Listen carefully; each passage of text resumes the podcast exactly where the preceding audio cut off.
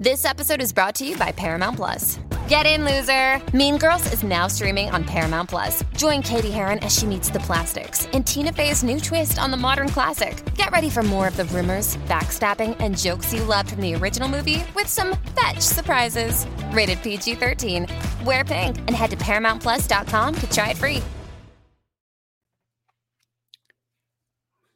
Good morning and good afternoon to our merry Marvelites. Welcome to another installment of Marvel Movie Talk right here on Geekscape. Very excited to be joined by Nate Miller. Nate, thanks for being with us this week. Yeah, uh, of course. and uh, Thanks for me. uh, yeah, and uh, looking forward to breaking down episode three of Secret Invasion.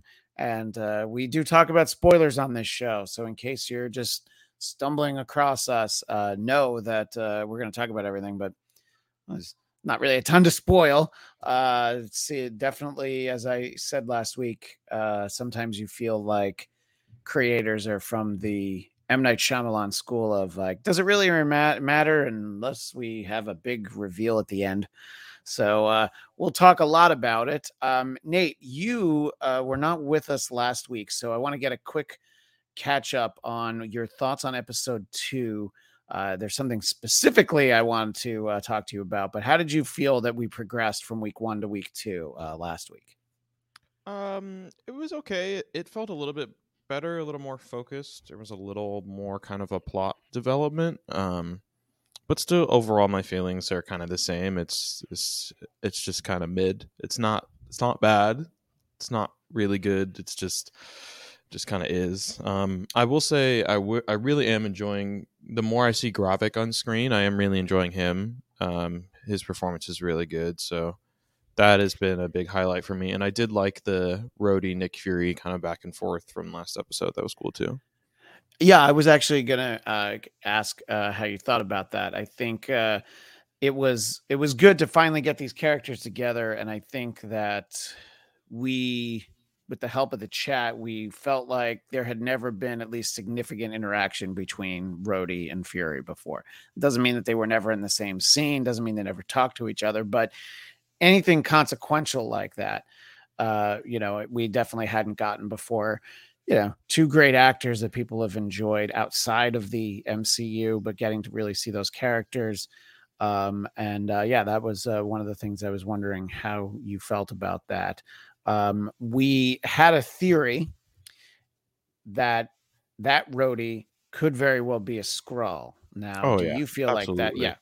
I, I think that the way that the way that he handled the entire thing, I'm like, because there are things that didn't feel like they meshed. You know, I feel like the in the first episode we only saw Rhodey for a moment.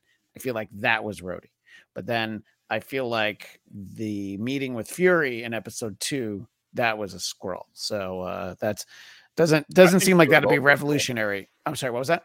I think they're both the Skrull. I think they replaced him earlier on. Oh, okay. So even before the series, yeah, that's true. That could work as, as well. Um, yeah, and I mean, it, the, having that high leverage position as an advisor to the president, uh, you know, not to mention, uh, you know, a whole vault of uh, Stark armor that uh, you know he can put on at any time. Uh, yeah, so I think uh, that that's probably the big play left in the series. So here we are, three episodes in. We're halfway done with the series. And my problem continues to really just be kind of the pacing. It's uh, sometimes uh, MCU feels like checkers and it moves pretty fast, but uh, this is a really long, drawn out chess game. And I almost wonder if they told the same story in a movie, one, they'd have more more money. Two, I it would have to just move so much faster than this. I think some stories lend themselves to like a good example would be uh, uh, in the Star Wars universe, Andor is a story they never would have told in a movie. Uh, but having the time to sort of deliberately tell a story that was a little slow to start, but really picked up. And that's kind of what I'm hoping for here for this story. I think I I continue to like the cast. I like some of the interactions of the characters. Um, still not sure why Shooter McGavin is from uh, Happy Gilmore is, uh, you know, I mean, he's clearly like a, a like a Tucker Carlson, Bill O'Reilly type. We get who Yeah. he is, but it's like there's like two episodes now where we've seen him and he hasn't he hasn't talked. He was on the TV, you know, the Fury was watching him, but he hasn't really interacted with anyone. So I'm like, all right, I guess there's a reveal yet to come uh, with that. But uh, how did you feel uh, in terms of uh, moving the story along here in episode three, Nate? Um, I mean, I think this episode was was much better in terms of like uh character progression. Um, for like Talos and Gravik and like seeing more yeah. of their backstories and their interactions with each other and stuff. Um, but as far as plot wise, it feels like nothing that much like really happened. Like I guess they stopped that attack, but like the whole thing was just like a ruse to try to to fish out the mole. So yeah. I I don't know. Like I with only three episodes left, I'm just really wondering like what is there just isn't a clear like what are we doing here you know like obviously they want to stop gravik but like we don't really have a clear idea of like what his plan is or like who is going to stop him other than like nick fury and we don't know how he's going to do that yeah. so i don't know it just feels like there's a lot of stuff that's got to happen at least in these next two episodes to make a finale feel you know good and earned um but if it continues this pace, I'm expecting a full on like, oh yeah, this whole series is actually just a lead up to a movie, and we're just giving you groundwork for you have to see the movie to see the conclusion. Right. Uh, how a lot of times there'll be the uh, the comic book tie-in to a movie that's really just a prequel to everything that happens. It's like, well, we're setting it up, and you can still enjoy the movie without this, but uh, here's a little bit of uh, background. I wanted to uh, share a couple comments from the chat. Daniel Drew, even though stuff happened this ep and that big thing at the end, not a lot happened. And this is halfway through the season. That's sort of what we're talking about. You know, it's sort of like we're taking stock. We are halfway done. And it's not that hard to recap everything that happened. Uh, what Nate was talking about the I, I think that stopping the missile strike was significant because it's like if they're in the first three episodes there's two attacks that they're aware of ahead of time and they're not able to stop either of them i'm just like okay so clearly fury has lost has lost his game you know and uh you know i think that uh it was it, it was i mean I don't know. It would have advanced the story, I guess, uh, at a, at a certain point. But at the same time, it's like it's good to see that the counterintelligence that we've established in the MCU is still able to prevent things uh, once in a while. Uh, Cami Egan, I thought this episode was slightly better than the last two. I was glad Emilia Clarke had a bit more to do this episode. She still seems like an unnecessary character. Well, Gravik clearly thought so. That's why he shot her. Um, but uh, uh, yeah, she doesn't really add that much. I, I feel like obviously Talos has, uh, you know, he's very protective of his daughter, and for Gravik to sort of use that in the, you know, in the conversation they had, uh, you know, it, that, that definitely raised the stakes on a personal level.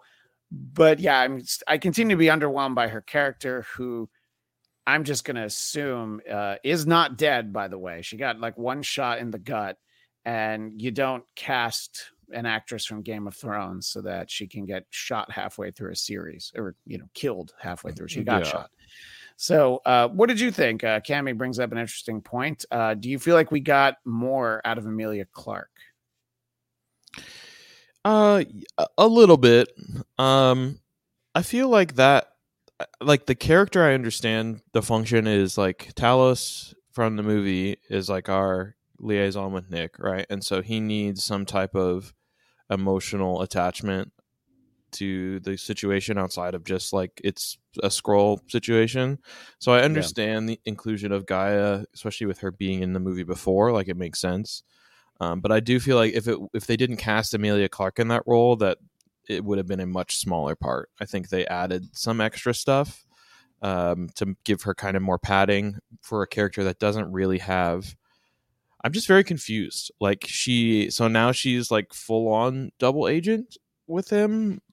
Like, was she that before? Was she just pretending that she switched sides? Like, their confrontation in the sewer was also really confusing too. Like, so I'm not sure. I, I don't know. I mean, it was nice to see more of her, um, and to see her actually kind of do something that advances the plot.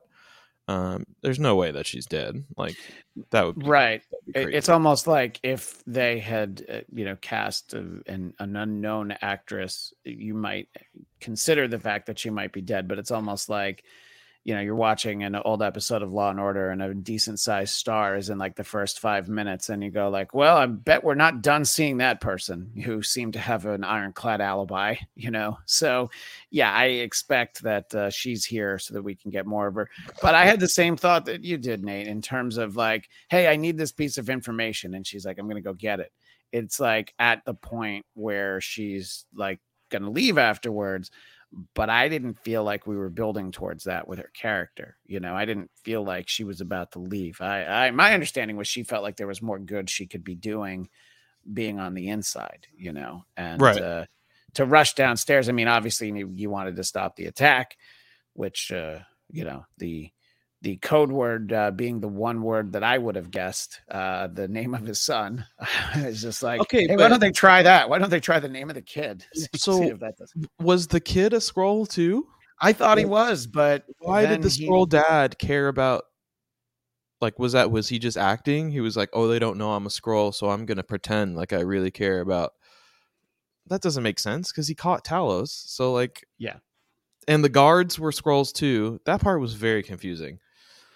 Yeah, no, I, I agree, and I, I assume when Talos walks past the kid and doesn't do anything, that uh, all right, well, he's probably going to regret that, but he doesn't reveal himself to be a Skrull at any point, so uh, why? Yeah, but I mean, I guess maybe the question is, how long has this Skrull been living as this human? Has he been living as this human for 20, 30 years, and then you know, this is technically still his child?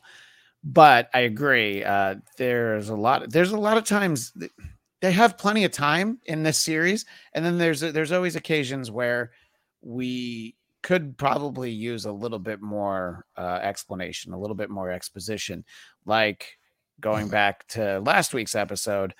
The fact that Rhodey says, uh, "Well, I'm going to take you in," and then Fury gets away in what seems like some kind of altercation but they decided to not show it to us. Yeah. So, uh, I, you know, and I, I think that, uh, there are times like this where it's like, I mean, somebody, somebody read this, somebody's doing continuity, somebody realizes, hey, we're not really getting the explanation we need here.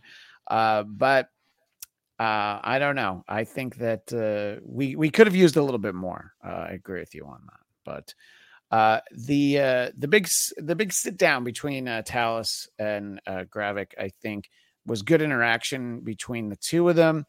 And again, though, it's an example of how this show just continues to feel really small. I mean, so they're in an they're in a museum, they're in an art gallery, and then it's like then we're gonna go sit in the cafe, and it's like a lot of these sit downs happen in restaurants or train cars. Like the the the big character moments are all ha- happening in smaller places. They're not happening outside, and uh, it uh, it just comes back around. I was on a text chain about this show uh, with with some of our friends from Geekscape actually, and it just always feels small. I mean, they had a big explosion at the end of the first episode. Even that felt small. You know, the Yeah. most significant thing that's happened in this show is that they killed Maria Hill. You know, so that's the consequence that we've gotten from this show. Everything else seems uh, not insignificant, but it's all ancillary. It's like I, I agree that this feels like they're just built. Even if they close the book on the secret invasion story, it's going to set up some other, you know, Skrull war or you know a new Kree Skrull war or something that uh, will happen on the big screen. And uh, did uh, did you continue to get the same kind of feelings as I did throughout this episode, Nate? That uh, you know, there's there's edicts on how much this show can cost, and uh, they're striving to come in under budget as opposed to going over it. Yeah, I mean that was like that so far. I think that's probably my favorite scene. Um, you know, two great actors, and you kind of actually get some of the gravity of like the history that they have for each other and stuff. And one of them is like a you know a young, uh, uh upset, angry, uh, you know, rebel soldier guy, and then the other one is a older, like experienced, kind of jaded general guy, and th- that was really cool. Uh, but the whole time, I couldn't help thinking like if this was in the comic, they would both be in their Skrull forms right now and like having that discussion and and then and and I'm like okay well they're in public so you know they gotta and then all of a sudden no actually they're all surrounded by in the fight club moment of like no we're everywhere like yeah. Okay well then why aren't you all just being green then? Like i know it's a budget thing but you're talking about Skrull issues and like all this like heavy like oh th- we want to live here and the humans are terrible but also we all just want to look human and act human all the time. Like at what like at what point is there even a reason to take over the planet if you're already all living there and you're already all in positions of power and you're already past like looking like everyone else like for what for why Right. Yeah, exactly. And, uh, you know, obviously it, it- that's a great way to characterize it. It's the Fight Club moment, but it's important to remind everyone that the first rule of Skrull Club is that we don't talk about Skrull Club. And uh, I keep getting thrown off by the actor who plays Gravik because his name is Kingsley Ben-Adir. And it just won't stick in my mind because if you put the words Kingsley and Ben together, I think of Gandhi or the Mandarin, I suppose, as well. Yeah. but for for you know for in terms of uh you know his most consequential roles and uh it's uh i i personally i don't think i've seen him in anything but he's great and uh i'm glad that he's getting uh, a lot of time to shine in this role as Gravik, who feels like will be a character that uh, you know will translate to the big screen, uh, and uh, you know, I guess uh, you could have had like a different dynamic if this was you know Talos's son who started the the uh, rebellion instead of his well literally rebellious teenage daughter who stormed off at some point uh no maybe she was in her 20s but you know. Uh so yeah i think that uh i like these scenes but I- feel like this show feels small and i've said this in, in our past recaps here that the earlier Marvel shows didn't really feel small like this. I mean, the one to compare this to the that makes the most sense is Falcon and Winter Soldier, and I just didn't feel like that that show felt small. I mean, especially some of the sequences in the first episode, but they had some fairly exotic locations and you know you didn't feel like they were cutting corners this one as i've said you can see all the corners that were cut throughout the course of uh, this show. Uh, but you know, look, maybe they're uh, saving some of that, some of those funds towards the epic finale that we're uh, really hoping for. Um, I want to talk about uh, the character of, well, basically Fury's wife and uh, our friend Eric, who may or may not be able to join us today. He really felt like the he messaged me after he watched it he felt like this episode. So the way she was in the second episode it was like oh hi honey i'm home. Oh here you are again. And then in this episode she's like very angry that it's like you know you've been gone for so long you know? And it seemed a little bit inconsistent from the two of the you know and granted it's a very small reveal at the end of episode two but it almost feels like you know they changed uh, showrunners uh, mid-season which they did not uh, this isn't hawkeye. This isn't one of the shows where they did that. But uh, she did feel uh, a little bit different uh, in the course of you know telling her story and setting up what we you know learn in the end. How did you feel uh, the the sort of the arc that we've gotten for the, that character thus far nate Uh, that's interesting that he said that because I anger is not really something I picked up on there. I, I, felt more like, um, I don't know, just kind of resolute in the, this idea that she's known Nick for years and they're married, and even before that they worked together and Shield as you know part of his secret spy network thing. So I feel like it, it, she is not surprised that he you know is did not come back. Like she's definitely hurt from it, but I feel like she you know, after going through what she talked about of like thinking he's dead and then the blip coming back and then living with that realization of like, oh no, he's just not coming back because he's doing Nick Fury things. Like, eh, she didn't seem happy about it, but I didn't feel like the tone changed that much. Like, it, it felt like she was still excited to see him, but just, you know, also understanding that, like, all right, well, if you're here, you must want something because that you're Nick Fury and you don't, you know, just hang out with people. You you use people to get stuff done.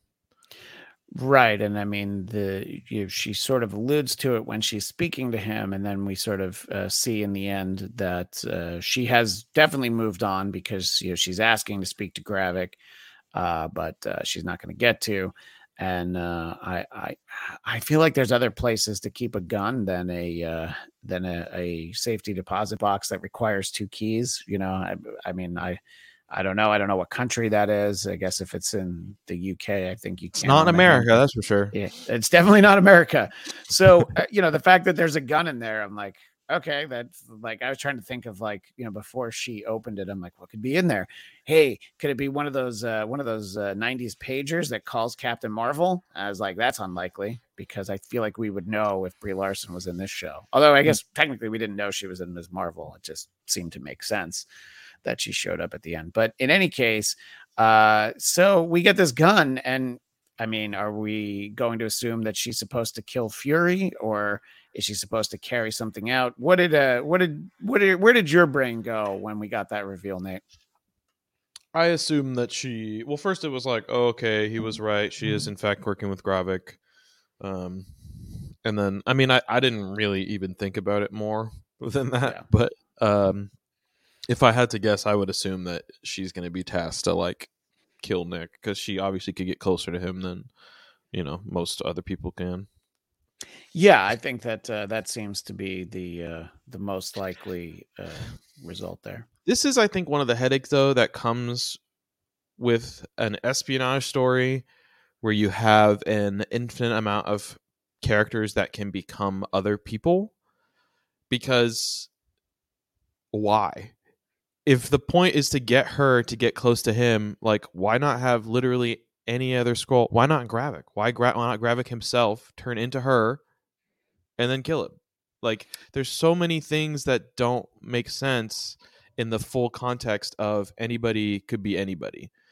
Like they pick Yeah. and choose where they want to use that, but there's just and, and there's also do I feel like they implied before that Skrulls can tell other Skrulls when they're shapeshift, but then also with that scene from this episode where Gaia, you know, changes to the old man and then drops the phone and then does the switch back and he's like following her back and then he sees her like standing outside the car and sees the guy and like we all know obviously like she did the shapeshifty thing but he's like hmm that's a little weird. Like so can he not tell then? Is it not a like a hundred percent thing? I- i'm very fuzzy about that part Yeah, I mean the uh, the the ground rules have uh, not been laid down appropriately, and it's almost like, you know, oh, do squirrels have a, a scent that uh, only other squirrels can pick up? So you kind of know.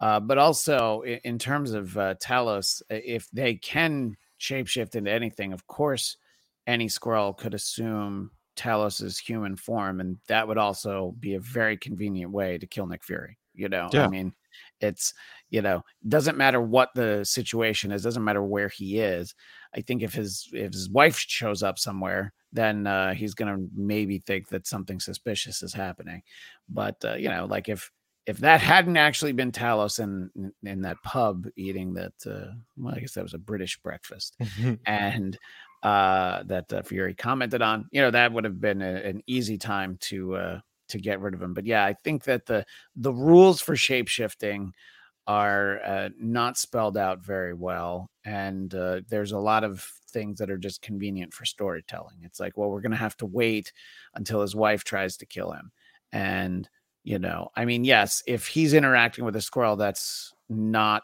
Talos, he would be able to weed them out. But at the same time, is he going to think to ask any of those questions? You know, like Talos, uh, you know, basically on the comms knows to call Fury Nick because then he would suspect that something was wrong, you know, or even if that was the other. no i think the other yeah the other guy did his gotta- imitated his voice Yeah. which again is like okay cool very interesting concept but then it's not followed through it's used for that specific thing to get him in the room and have him or have a reason to know that it was a trap but like if i i feel like if they had spent a little bit more time and maybe this will come later um, but kind of more diving into the relationship between Gravik and Nick and why Gravik has like some type of personal vendetta, you know, because of them not finding a planet and like I'm going to do all this to your planet and I want you to stay alive to watch and suffer kind of a thing. Because without that, like if Rhodey is a Skrull, then why didn't they just kill him there? Why didn't Gravik just kill him in the square when he shot um Maria? Like it doesn't make any sense for why he would just be allowed to live. Now, um I have seen a couple different theories um and they're all like very you know I, I would like some of them to be true, but I have no confidence in any of them.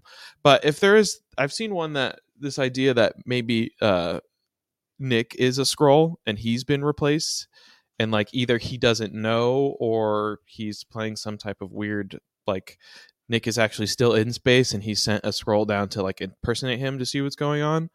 Um, but I just feel like there's not there's just not a lot of explanation as to why a lot of the decisions are being made. It feels like we're working backwards for a lot of stuff. Like this has to happen. Okay, so for that to happen, this has to happen. Then for that to happen, this has to happen. And then when you're when we're watching it front to back, where it's like, okay, well then why is this? And it, there's just a lot of parts that just don't really connect. Right, and I think that were that theory to be accurate, and this Fury is actually a Skrull masquerading as Fury, you know, with his blessing, it's a cool reveal, but then does it suit the story and everything that we've gotten already? You know, mm-hmm. and it's you know, I I alluded to the uh, M Night Shyamalan school of storytelling, and uh, sometimes you know you put way too much weight on the surprise reveal without actually thinking about if it suits the story. So. I would uh, I would like to think that this is Art Fury. I mean, because I mean he should come back to Earth for something, you know. Uh, but uh, I guess uh, I guess we'll see. But uh, yeah, I think that uh, I don't know. I don't. I personally think this really is Nick Fury, but uh, there are a lot of other characters that uh, you know, like Rhodey. I'm I'm not convinced, and I still think that Olivia Colman is a squirrel. You know, but uh, playing the long game as it were you know? I know that they've said that like this the directors specifically didn't read the comic books and they're trying to make this it's its own thing but especially with them kind of mentioning the super Skrull program a little bit and inferring that some of the Skrulls like we saw Gravik with the with the hand repairing which looked like Extremis so like which is odd to me because i felt like Extremis was like a nano technology and not a power but you know we'll just hand wave that away um, but with them introducing that as something that probably will happen and be a big deal in the future, um, you know, one of the other plot points in the comics outside of the super Skrull stuff is this idea of these like sleeper cell units of these people who are Skrulls and they're living this life but they don't realize that they're Skrulls until they get like the activation command or something. Um, so i think that would be a very cool plot device to inject into this, but then also you'd be adding a whole bunch of like, okay, well then when did the switch happen? And you know, adding a whole bunch of questions that I'm not sure they want to answer.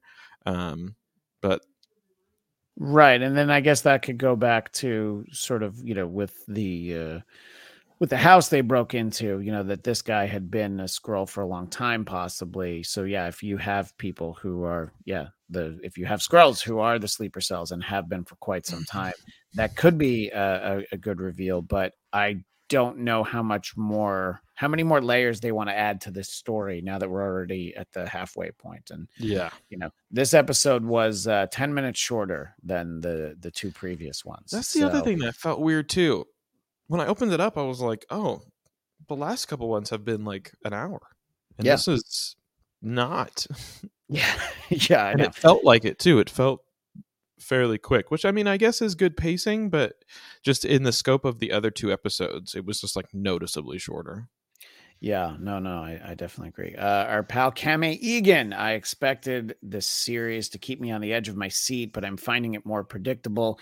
Uh, yeah, I mean, I think other than the death of Maria Hill, there haven't really been surprises. I mean, it's minor surprise, like, oh, okay, Fury has a wife, but they haven't really taken the time to make us care about her and to feel her betrayal. But uh, uh, and Craig Robinson from across the pond, where breakfasts like Talos's are uh, an everyday occurrence, uh, there is a trend occurring with the Marvel shows.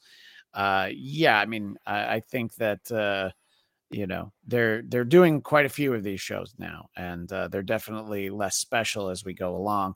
Uh, daniel drew uh, with an interesting theory uh, invoking a, a, series that i mentioned earlier this show should have been similar to andor in focusing on fury realizing the invasion is happening. It should have been 12 episodes to emphasize the long game. Uh, I personally haven't seen anything that made me feel thus far that this story should be longer. But I think if they did want to make it on more of a grand scale, uh, you know, six episodes would have been, uh, you know, a nice canvas uh, in order to paint. But uh, I'm just not feeling that that's that they really warrant more to this story. But you know, ask me again in three weeks, and uh, I, I, might uh, feel differently. But Daniel also uh, says they should have thrown a ton of budget at this show. Uh, it should have been an event series. Yeah, I think that uh, a lot of people are feeling that way, and uh, it's it, like you said right at the beginning of the show, Nate. It's interesting. It is definitely not bad, but it's also it's not great, you know. So I I I, I at no point have I thought for even a second like well, I don't really care how this ends. Not just because I do the show. I'm interested enough to see uh, where the uh, you know where the the short the story goes, um, and I think that uh, Craig actually had a funny comment. Uh, I do did enjoy Fury counting in that hostage scene with his gun pointed at the guy. Just needed a say what again. Uh, so yes. Uh, so some sometimes uh, you know uh, you, you can't put uh, all of uh, Sam Jackson's uh, previous work behind you. Um, but uh, yeah, it's a I don't know, it's a fun character. I do like. I think probably consistently through the three episodes, the interactions between Fury and Talos, the it's it's sort of like excuse me they're like the lethal weapon scenes you know where mm-hmm. it's like oh it's just the two of them. They have been partners for so long. They know each other so well. And uh, it's basically you know like spouses bickering you know and uh, I I i am enjoying pretty much uh, all of that, and uh, uh, I think that Emilia Clarke's character is still the the weak link. I just feel like she's not working, but uh, there's we've got half a series uh, hmm. to to see where that goes, and. uh, interesting to hear you say that because I feel like Nick Fury is the wink link in the show. I feel like he's the least interesting character of everybody that we see, and as as cool as a nerdy Samuel L. Jackson fan as it is to see like that Samuel L. Jackson just come out of that interrogation scene, like that is the opposite of what I want for a comic book movie with right. someone portraying a character like Nick Fury. Like be Nick Fury, be Nick Fury on the screen, not Samuel L. Jackson with an eye patch. Like I I love Sam, he does great stuff, but also I don't want to see him play himself in everything that he's in, especially not this. Um, and I, I want to say too, I think that 12 episode series, like knowing now that they, they took this, this was supposed to be like a movie and then they right. kind of expanded from it. It makes kind of sense. I feel how there's, there's like a through line that kind of makes sense, but there's some stuff that's added that it feels like they just kind of padded out to make it fit six episodes. Um, but it, I feel like if they had done this where you know, just go all in on the de aging tech. It actually looks pretty good, I think, in the, in the last couple episodes with Nick. Yeah, give us like if they had done the Andor, you know, three or four sections basically, we give like three episodes of Nick working with the Skrulls in the beginning, building his empire, right? And then three episodes a couple years later in the middle where they're fighting some other event, and you notice that like Gravik starts to have like some issues, and we start to see this kind of rift in the community, and then skip a couple more years, and then get to where we are now, and like have that realization of Nick going like, "Oh shit, like this is bigger. Like I've been so distracted with my stuff that I haven't seen how large this problem has gotten." And then we get in this issue that we have now, um, because it just doesn't. He like I, I said this before in the first time. Like there has not been enough of Nick Fury doing spy Nick Fury stuff in the movies for him to have the like reputation that everyone has for him that they carry over from the comics of like oh yeah that's Nick Fury because then in the show he does stuff that's like you know like there's no ex like you like you said of him leaving that meeting with Rhodey. Secret secret security outside all that stuff no problem. He's like all right well actually you're not going to bring me in. I'm just going to leave somehow. I'm just like, i'm just going to walk and sit down yeah, on a bench. Clearly i'm tired but we don't know why we got what I thought was actually a really interesting and dark uh, interrogation scene with the the British intelligence lady, right? And then we get something yeah. similar in this episode, and Nick's just like, ah, I'm gonna shoot you. I'm gonna don't make me shoot you. I'm gonna shoot you. Like, really? Like, cut some fingers off, cut some toes off. What kind of espionage yeah. interrogation is this? Like, you're trying to stop this bomb that's gonna start World War Three, and you're like, oh, I guess we just gotta kill him, and just we're all gonna die. Like, come on, man. Like, this is Nick Fury. This is the top of the spy, head of Shield, secrets within secrets. You know, folders yeah. on everybody guy. Like, it doesn't. I'm not feel like I'm not getting any of that. Right. And I think that uh, my feeling for Fury more than anything else on the show, and again, it's a similar feeling with uh, uh Emilia Clarke, the idea that we're going to have a reveal. We're, you know, I feel like we're going to get Fury being Fury, but you're right. What they've given us so far, especially in the first episode, he was absolutely the the weak link. I feel like they are telling his story the most deliberately, and I have faith that we're going to get it. But I, you know, that faith is not always rewarded with, uh, well, with Marvel in particular, but uh, uh, Disney Plus in general. You know, so uh, yeah, we could uh, we could definitely be uh, comparing very similar notes uh, after the uh, sixth episode. Uh, Daniel brings up another point. I uh, yeah, I still don't get how a planet hasn't been found in all this time even with other stuff going on in space and such, Carol has been so many planets over the years. It's just a weak quote unquote explanation. I mean, especially during the the blip, I feel like you could have found a planet a lot easier at that point because there were less people around, less Skrulls to find, and maybe that's what Talos was thinking. I'm like, well, half the people on Earth are gone, so uh, how many how many uh, Skrulls do we have? Like a million. Great. Let's let's just well, go ahead. They, half of them would have snapped too, right? So they right. Well, that's true. Well, so yeah, so that's true. We are at a million now, so it would have uh, been five hundred thousand. Um, I feel like the explanation is really simple. They're just not looking. Like just like Talos yeah. said, which I have mixed feelings about of this whole idea that Nick Fury only rose to the position that he did because he had this secret network of Skrulls that were basically doing all the leg spy work for him. Yeah. Like conceptually, it's kind of cool within the series. It makes sense with like the timeline and stuff. But then, like once again, like so Nick's not really smart. He's not like a good spy. He just happened to form this relationship with these alien people who just like do all the spy work for him. Like that's that, that's kind of yeah. I mean, I think that uh, we've seen relationships like this before, where any kind of government is like, oh yeah, yeah, we'll help you with that thing you want. Can you just work for us for a while?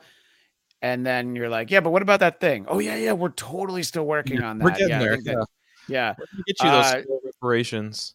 Speaking of uh, supreme procrastinators, uh, making an appearance now on oh. the show, oh! one, the only Count Eric Conner, uh, who the names don't show up actually on this show, but he is listed as Sam Owl Conner, uh, the the owl that has been dubbed Nicholas Fury uh, henceforth. Uh, Eric, we've uh, been talking. I, I know while you've been shaping the minds of uh, future filmmakers who uh, perhaps might have bigger budgets and uh, better outline stories to work with. God, I hope to, so. But but most likely, probably not.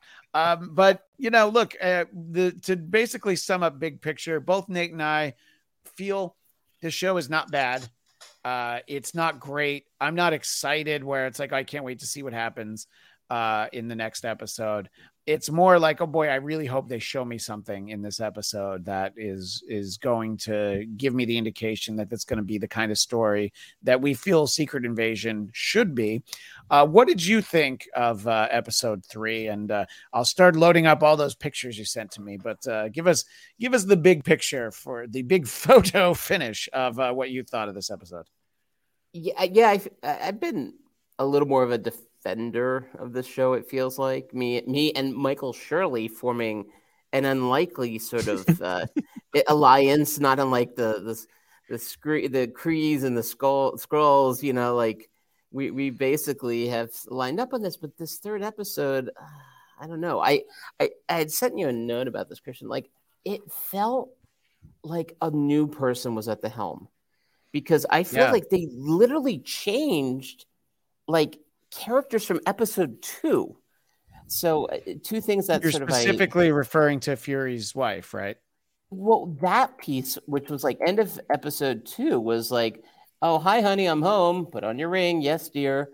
and uh, let's get a little something something going on. And that felt like great. I liked that. And then the next episode, it was almost like it was like I, I, just a different script, like a different thing. Where all of a sudden she's like, "Where have you been for three years?"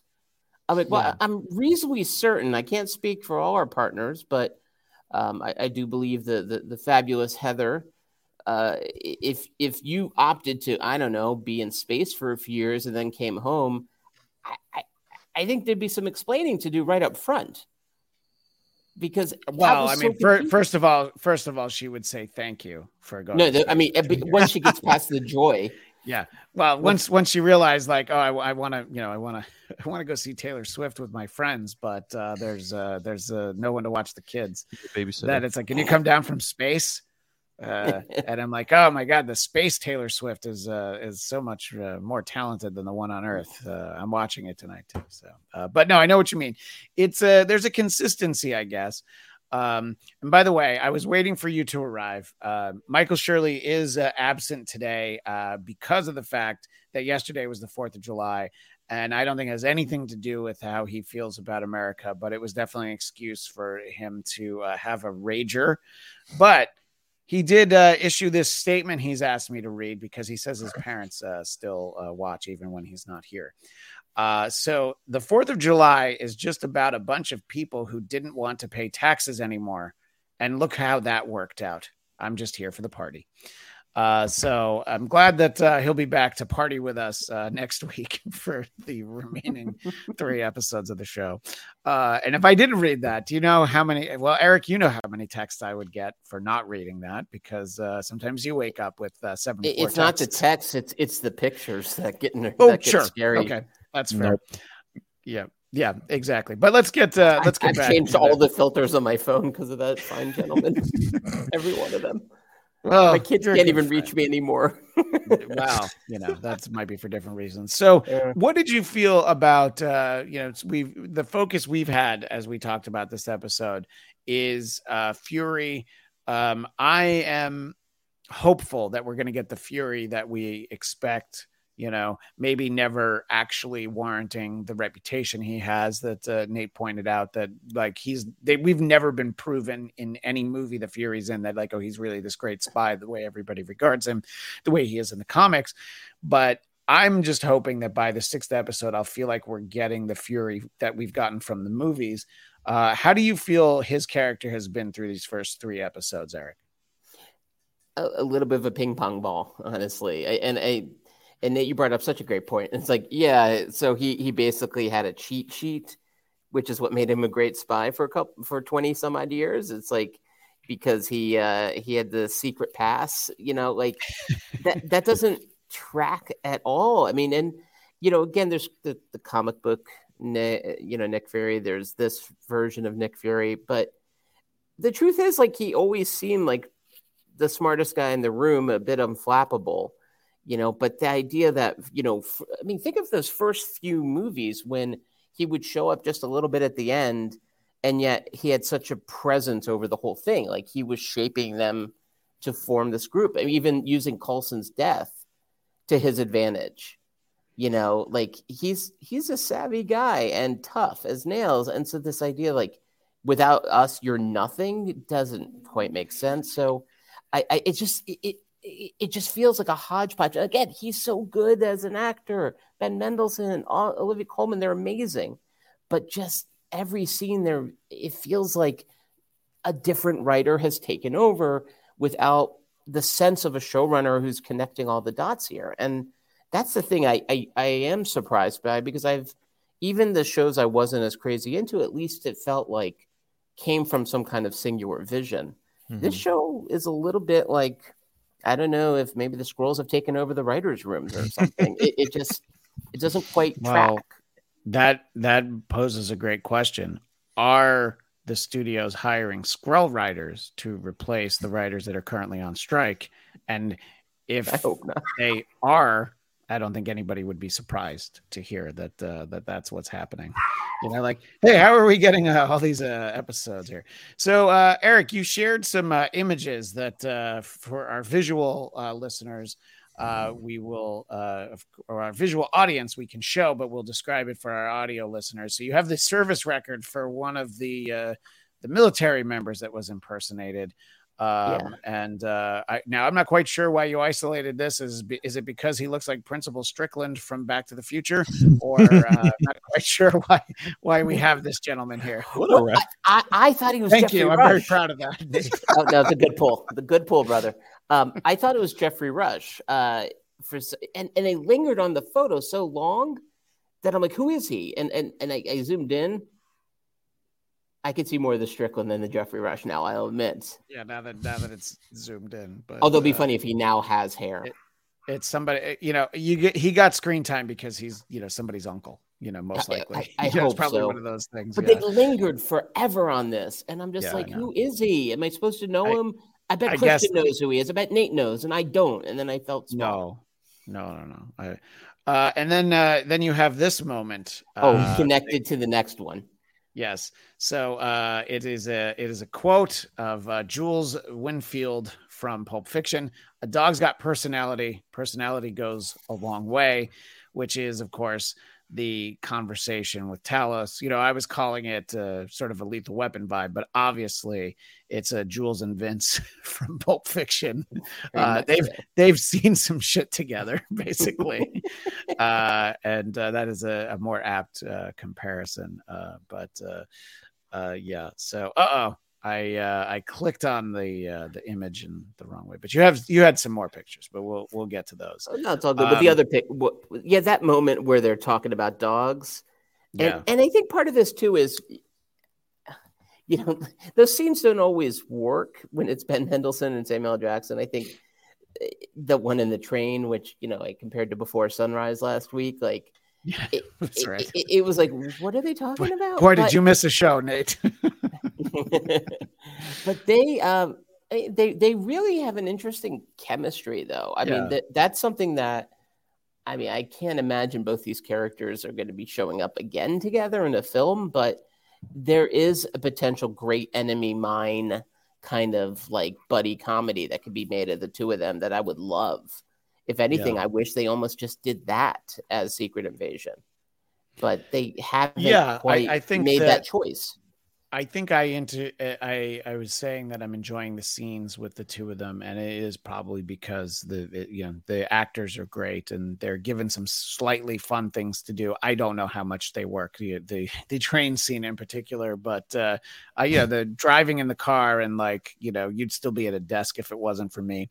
Thought that was uh, put some interesting context in there, and it does support Nate's belief of like yeah, how great of a spy really is Fury. Imagine if he never met any Skrulls, you know. Coulson probably would have been his boss, you know. So, mm-hmm. um, but uh, so then uh, you had uh, some uh, an image of a, a, car on a very dark street that uh, I'm just uh, I am I can't wait for you to tell me what it was about this that uh, you wanted to share.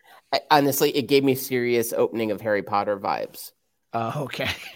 it's a little hard to say. I apologize. The image is kind of dark, but the, the That's all right. But me, and then here, here's your new namesake, Owl. though the the the Sam Owl with the uh, eye patch on. Uh, which, if they're going to make one product from this for the holiday season, it better be that. oh man, could you imagine? You know, I'm I'm gonna try and find an owl like that just to, and just throw an eye patch on it. No, I'm waiting for the Lego uh, Skrull Dirty Bomb uh playset area. It's just like seven pieces. It's it's, yeah. it's like barely. Yeah. It's barely yeah, anything. It, but one of the seven pieces is a is a bloody uh, Cobie Smulders. Uh, yeah, like dead uh, Maria Hill, a smoldering Smulders, as it were. Uh, and uh, you know, Nate referred to this as uh, like a Fight Club moment uh, when uh, when Talos is surrounded by uh, by Gravik lookalikes. Um, but uh, what was it about uh, this image that spoke to you, Mister Conner? Uh, well, two things. One, it felt it was Matrix Two. It very much uh, a million agents. Mr. Anderson, yeah, yeah. Okay. And then the that, second sure. piece was I got more excited about the idea of the Skrulls Cafe, where all they do is hire Skrulls. Only Skrulls go there, and no one else. Okay and and then I got really I, I got a deep dive into that thinking of what what what's their food choice and and, and the idea too yeah. of like how does he show they're all Skrulls because they all turn into him Yeah. as opposed to which is a little egocentric, as opposed to they all just turn into Skrulls. I mean, it's a great point. They should just show their Skrull form instead of uh, all showing. You know, It also mean, and I- opens. go, ahead.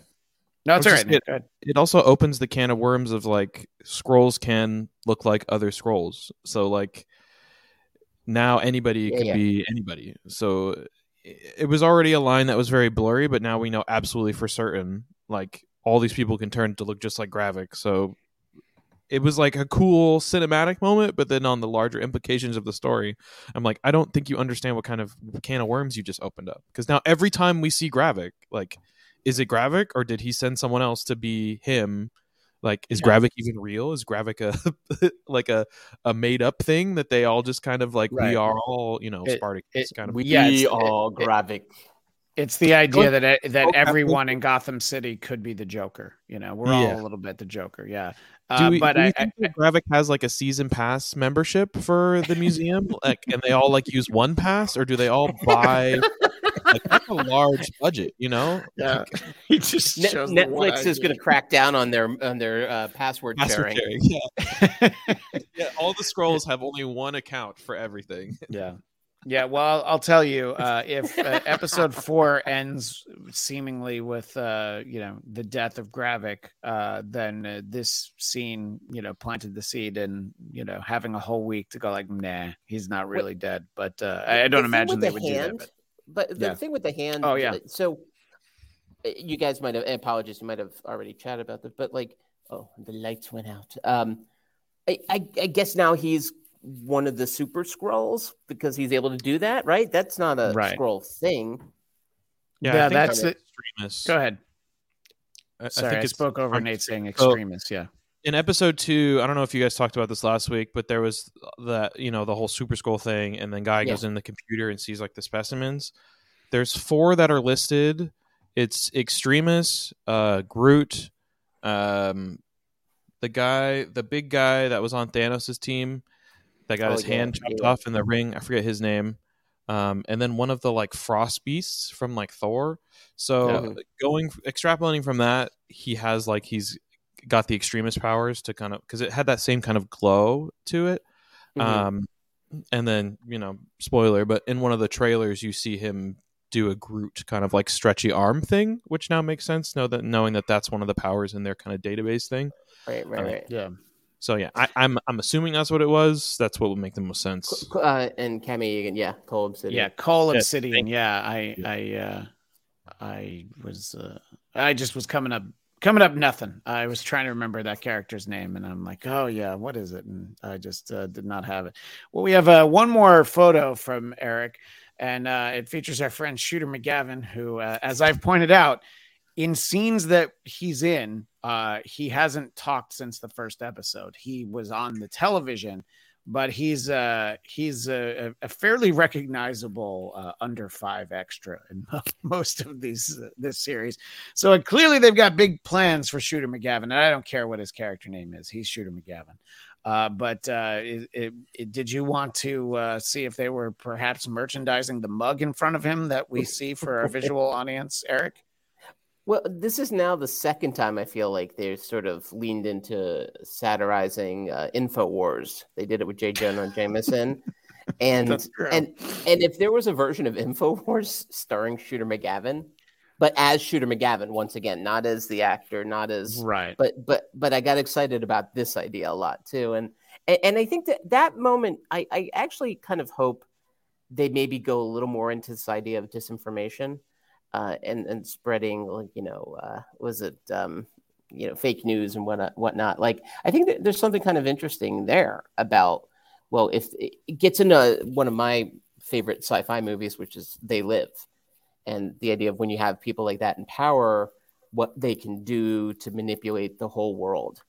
Uh, and, that's something they they kind of name checked a little bit. They haven't gone too deep there yet. This gave me a little hope, but it was real quick. I agree. This is an actor well above his pay grade, though. So he, something interesting has to happen with this guy because otherwise, you you go and you find the Atlanta version of him that's non-union. You know, you don't need him. Um, for this Yeah, role. Man, we're we're really trying to help the studios uh, uh, break budget uh, down. be union busters. Yeah, you're really giving a lot of advice. Uh, and I'm sorry, what were you going to say, Nate? I, I, um, I definitely got like Tucker Carlson vibes from this kind of a segment yeah, thing. And But it's interesting, yeah, especially the the the food box, which uh, that's you know right up there with Alex Jones, Glenn Beck, and a, a number of other people uh, sell food boxes. But the interesting thing when you invoked Infowars and uh, Alex Jones, I'm not that I've not done that much of a deep dive on Alex Jones, just enough to occasionally do an impression on my podcast. One of the things I know he talks a lot about are the lizard people taking over. And I'm just going to say, what do Skrulls look like? I, you know, th- look, I'm just saying. Yeah. So uh, there could be there could be some uh, info coming out of the Shooter McGavin character uh, in in the weeks ahead. But uh, yeah, I guess I guess we'll see how it all it all works out. But uh, the misinformation of the media obviously is uh, is a is a big part. And I know uh, Daniel Drew has spoken out about this before. Uh, Obsidian uh, was named Black Dwarf in the comics. They changed it uh, to be politically correct. I mean, that, that's certainly your opinion as to why they changed it. Uh, Obsidian was another name for the Black Order. I think changing it to a name that meant something else in the comics, that's where it gets confusing. You know, uh, you never know when a creator, you know, I mean, who that would have been the Russo brothers, I assume. Maybe they're like, I don't like that name for the character. Let's come up with something else.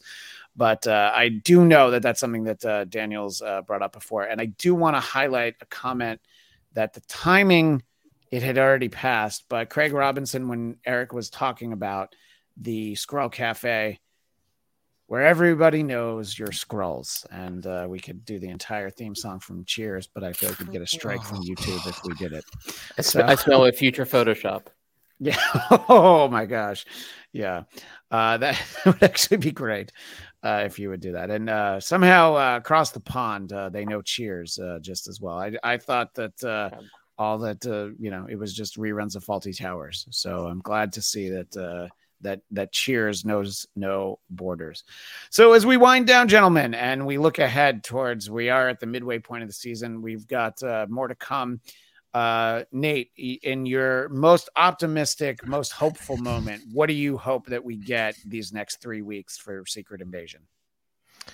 Um, I just I keep staring at this picture behind you of this like half Skrull, half human Nick Fury, and I am I am feeling more and more confident about my theory that the Nick that we have seen so far is actually a Skrull and is not Nick Fury. So I'm hoping next episode, right off the bat, real Nick Fury comes and he's like, You're doing a terrible job of impersonating me. I'm gonna take over. And then like the whole tone of the show changes and that's that's what I'm hoping happens. Um I don't know, Yeah. like there has to be some type of I'm if I'm assuming with the structure that 4 and 5 have to be the most like heavy plot you know moving stuff and then in the last episode where we get kind of our resolution into you know tie-ins to the next movies or whatever um so i feel like the next episode's really like a make or break it kind of thing. Like so far it's been okay. We've talked about this several times. It's not bad. It's not good but it's not bad.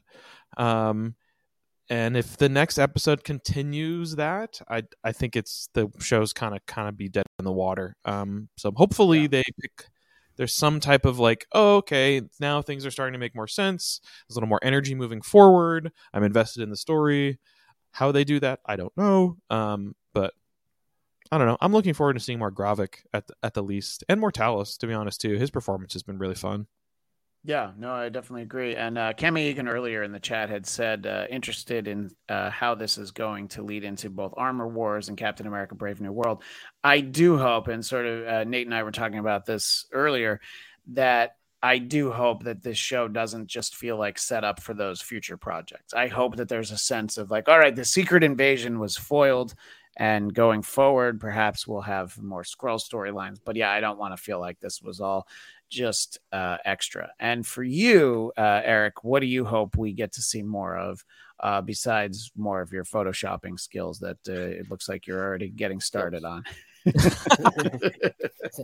we use the word skills too much in this world nowadays. Like the word. I'll I'll put it as the virtual background behind me next week if you do. didn't Uh, say what skill level it was. He That's, just Yeah, said that, I that, that just valid, right? Yeah. novice It's is like a using skill. the word strength.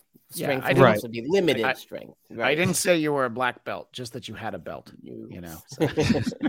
JC Penney. Uh, yeah, I I hope it course corrects from this third episode. Again, it's never been bad. Like I've never had a moment where I'm like, well, you know, I, I don't like the show. I don't like the scenes. Like they're all fine, and some of them are good, but Yeah. it, it feels like the center. Uh, three episodes into a six episode run, we should at least know kind of like the center of it even if there's still questions that haven't been answered yet. And that, that part I feel like is kind of missing. And it, it it would be a real shame if they don't pay this off more, especially because you get that sense that maybe this might be Nick Fury's swan song. And if so, like they they better write him a better tune because that that line he had about what are you going to do with uh, retirement? I was thinking revenge. I'm like, all right, there we go. And then he didn't really do much revenge yet. So yet, maybe yeah. the last three episodes, especially with his wife now having turned on him, it seems that feels like all right, like a totally unhinged Nick Fury would be kind of amazing. Uh, and we've seen him kind of be on the run in Captain America: Winter Soldier, but him actually just kind of like at his wits' end, like that we haven't seen, and that, that would be f- would be kind of fun to explore with him, seeing how dangerous he could be once he really is sort of like unleashed. And uh, so I hope we get more of that, more of the Samuel L. Jackson we we all been wanting that we've only gotten taste of in MCU, but we know, you know, if if someone's gonna do vengeance upon thee, he's the guy you want. So more vengeance. more vengeance less uh less diners uh and uh, Yeah. daniel said i had hoped the show would have gone through the phases showing us Skrulls infiltrating and influencing some of the movie events somehow. That would actually be a very cool sequence uh and you know again we talk about how budget conscious it is. I mean you're just inserting like a, a shapeshift into existing footage. Uh that would actually be pretty cool. Um, Daniel says that this can't be Fury's swan song because uh, this leads to him being in the Marvels, uh, being his normal self. Uh, yeah, I mean, I, I, I, we can assume all sorts of things, but uh, Unless I he dies and gets replaced by a Skrull. or Nate's point, we see him die in this, and then that's when we, we find out in episode six, like, oh yeah, this actually wasn't Fury all along. Um, yeah, I'm hoping that it, that if we get more surprises over these next few weeks, uh, that they at least make sense. You know, take the time to if if this is not really Fury, definitely take the time to uh, explain it to us and uh, make it make it seem cool. And uh, I assume uh, Eric, you're of the same mindset that Nate and I were earlier in the show that um, Emilia Clarke's character not dead, just one shot in the belly, and then he drove off. So, But, but didn't one shot in the belly kill um, Cobie Smulders well, she's not a Skrull though. Oh, that's true. But still, belly shots seem to be pretty lethal in this world. All right, they- well, uh, we, we will. Uh, I agree, Well, though. it I, I if that was it for her, man, her agents really gotta be smarter. She needs new reps tomorrow. Continually getting poor character endings. yeah. Uh, wait, what did Michael call her last week? Um, she's nothing but a franchise girl. Yeah, Right. well, she No, she I, I did I did talk girl. I did talk about you know the impact she's had on franchises like Star Wars being in Solo and uh Terminator. I think that one was called Genesis. Yo, Where- that was rough. Yeah. So, you know, and boy, to you know, you can debate as to whether or not uh, a, a- any given Terminator film is the worst one, but that one's in the conversation. You can, you can, you want to make the case about the Christian Bale one, that's fine too. But uh, this isn't the show for that. I'm going to leave on this bomb dropped by William Walton, who brought a dirty bomb to the show. What do you think about the rumors that the upcoming Deadpool film will feature appearances from the X Men, Fantastic Four, and Daredevil from the Fox films? Uh, it sounds like a rumor and uh, I think that perhaps you could see some of those actors occasionally, but no one would assemble. I mean, especially you're talking about Ben Affleck as Daredevil. I don't think that's something that uh, I, I think I, I could I could live a long multi-Skrull life, and we will never see Ben Affleck as Daredevil again. Probably not going to see him as Batman again either. But again, a story for another show. If there is Um, one movie that would do that for laughs, it would be Deadpool because they That's a great also point. referenced Deadpool in the X Men movies before. Yeah. So I could see that being One of the a great very jokes. tiny, tiny bit of like, oh, you're not the right Matt or something like that. Right. I mean, Well, in Deadpool 2, he, you know, goes and kills Ryan Reynolds to make sure he doesn't star in the Green Lantern. So yes, anything is possible. I just uh I just don't think we're going to get a grand assemblage. But cameos from a couple of different actors, you know, uh, you know, I, to get Chris Evans as Johnny Storm in a cameo would be very funny to me, you know, and maybe Well, and- maybe Chris Evans would think it would be funny, you know. Oh, I, I I think he would laugh his as as our friend Stuttering John says he would laugh his ass off at that. Um, We laughed our asses off. We laughed our ass off. But- But in Deadpool, maybe the greatest joke they had was when they go to uh, Xavier School and you see like off to the side, like it's it's Professor X and all the like A Team X Men closing the door quickly before he notices them. Right. And I feel like that's in some ways Secret Invasion too, right? It's like you, you keep looking around, like is Miss Marvel going to show? Uh, Captain Marvel is someone going to show up? But you just feel like they're right off camera, like oh yeah, and then like fly away. Yeah. so they don't have to. no, in this one. exactly. Like Fury puts down his phone, you know, as he's putting it down, it's like, all right, thanks for the help, uh, Captain Danvers. Anyway, you know, it's like uh, it's like the the uh, the the the cameo of Kim Cattrall on the uh, Sex and the City show, where she's just going to be on the phone, not actually in a scene with any of the characters. So it's uh, the uh, Three's Company treatment that Suzanne Somers got. You know, it's like you're Or not the- in the scenes, but you can be on the phone. So or, it's or like they're yeah. watching her scene from Porky's. Well, I don't know where else we could leave this show at. boy uh, can if, dream. if we when we get to Kim Cattrall and Porky's, you've uh, won up my uh, Principal Strickland reference. So uh, we'll be back next week. Uh, I, we should finally be back at our regular time, just in time to only do three more shows. We're like the no, we, we shift our time just like the Skrulls. It makes perfect That's right. sense. It's a- uh, uh, the the time space continuum, but we should be uh, right back uh, Wednesday at 11 a.m. Pacific, 2 p.m. Eastern. But until then, Nate, where can people find you? Uh, everywhere, uh, dog like Nate with two G's. Uh, come chat with me on Twitter. That's about it. Not that it works And- anymore, but That's all. Yeah, well, when it does work, you can reach him there. And uh, Eric, when Twitter's working, where can people find you? You can find me at Count Eric Conner with two N's at the end, C O N N E R, and I'm over on Instagram as well. And uh, you can find me Twitter, Instagram at Christian DMZ. And of course, uh, oh yes, well he's not here, but Michael X Shirley on uh, Twitter. Uh, tell ask him. Well, if you want the answer, ask him what he did to celebrate Fourth of July. I, I I'm not going to ask. I I saw enough on his Instagram stories that I don't uh, I don't need to know more. Uh, and that's just what's public anyway. But you can find Michael will be back with us uh, next week allegedly. And uh, again, I'm Twitter and Instagram, Christian DMZ. Uh, subscribe to my personal podcast, The Bladtcast, B L A D T C A S T. And uh, you'll find uh, some of the uh, upcoming, or sorry, some of the recent uh, movie specials we've done, including Spider Verse and The Flash. And we're going to take a look at Indiana Jones and the Dial of Destiny early next week. So find us over there at the Bladtcast. And of course, make sure you subscribe here at Geekscape. There are plenty of great shows, uh, including Geekscape Book Club, where in July we will be uh, tackling Secret Invasion in book form. But that's all the time we have for now. As the great Stan Lee would say, Excelsior! You're listening to the Geekscape Network.